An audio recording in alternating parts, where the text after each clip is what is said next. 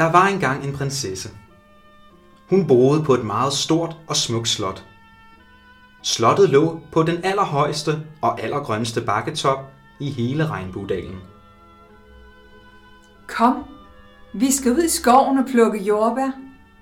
For at komme til skoven, skulle hun løbe igennem hele Regnbuedalen, forbi mosen, igennem hele Humledalen, og så endte man i skoven.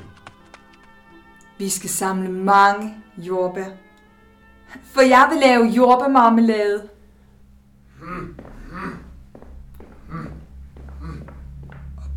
Hov, hvad var det for en lyd? Hun kiggede op, og en trold stod foran hende. Du ser da ikke så slem ud, hva'? Hvad siger du? Hedder du Bluffe? Bluffe viste hende vej til en ønskebrønd. Hvad siger du, Bluffe?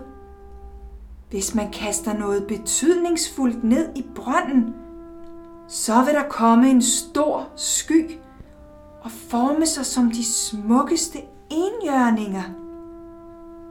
Det ville prinsessen gerne se, og hun løb tilbage gennem skoven, ned forbi Humledalen, rundt om mosen. Hun løb op igennem hele slottet og endte på sit værelse på den øverste sal. Hun ledte overalt efter en meget værdifuld ring, som havde gået igennem hele 12 generationer i hendes familie.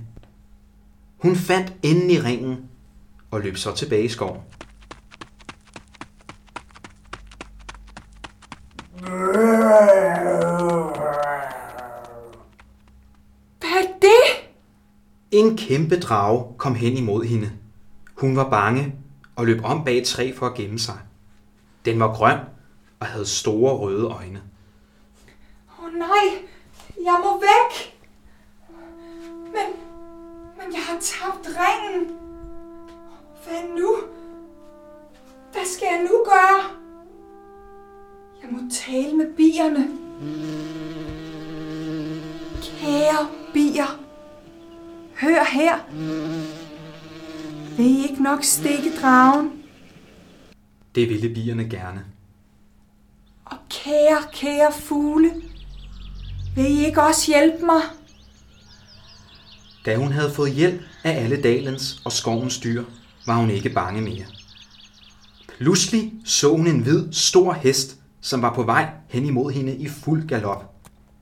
På hesten sad prinsen af Humledalen i den flotteste sølvrustning og gjorde tegn til prinsessen om, at han ville hjælpe. Han trak sit skarpe sværd og stak det ind i dragens øje. Jeg kunne aldrig have vundet over dragen uden din hjælp. Du har reddet mit liv. Prinsen stak sin hånd ned i lommen og fiskede noget op. Han rakte hånden frem mod prinsessen, satte sig ned på knæ og gav hende en ring på fingeren. Jamen, det er jo min ring. Den jeg tabte. Hendes ansigt lyste op, og hun gav ham et kys.